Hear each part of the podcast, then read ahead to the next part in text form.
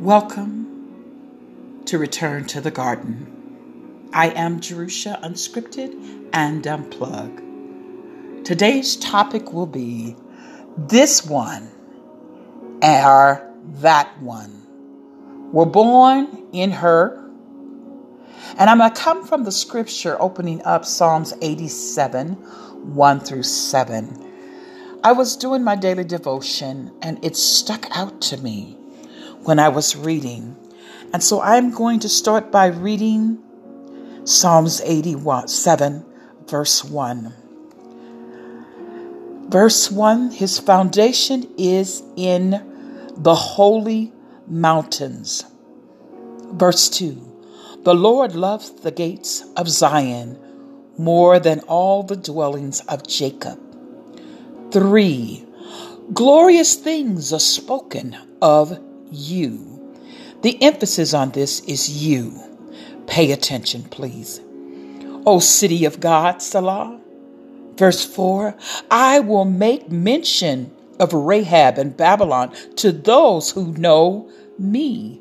Behold, O Philistia and Tyre and Ethiopia. This one was born there. Verse 5 And of Zion it will be said, This one and that one were born in her.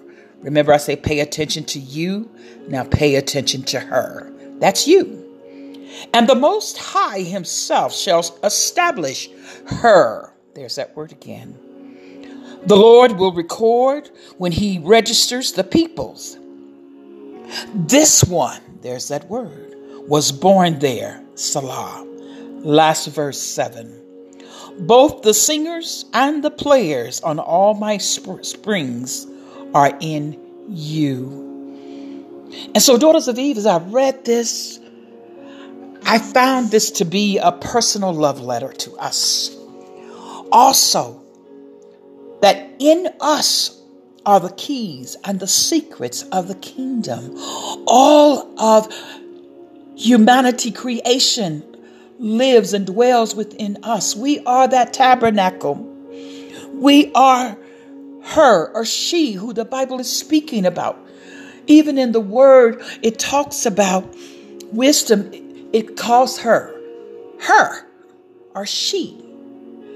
And so today I want to make sure that you understand what we are carrying because the Bible says both the singers and the players are on the instruments say, All my springs are in you. The springs of a garden, anything with life that bursts forth, the string of melodies and harmonies and healings is in you. Everything is in you. You have been chosen. You are the one.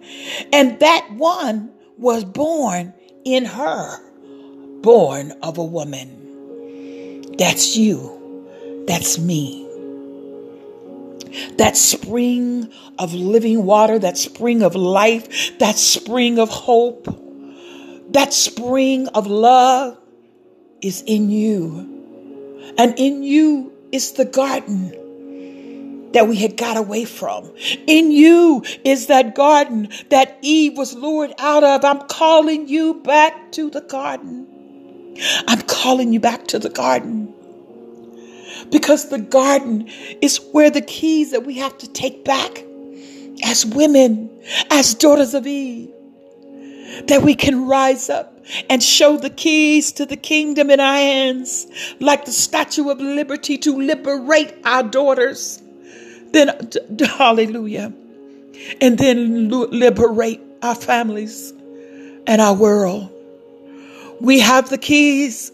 We are the ones. We must hold it up. But we must first return to the heart of things. We must first return. Inside of us is a garden. For greater is he that's in you than he that's within the world.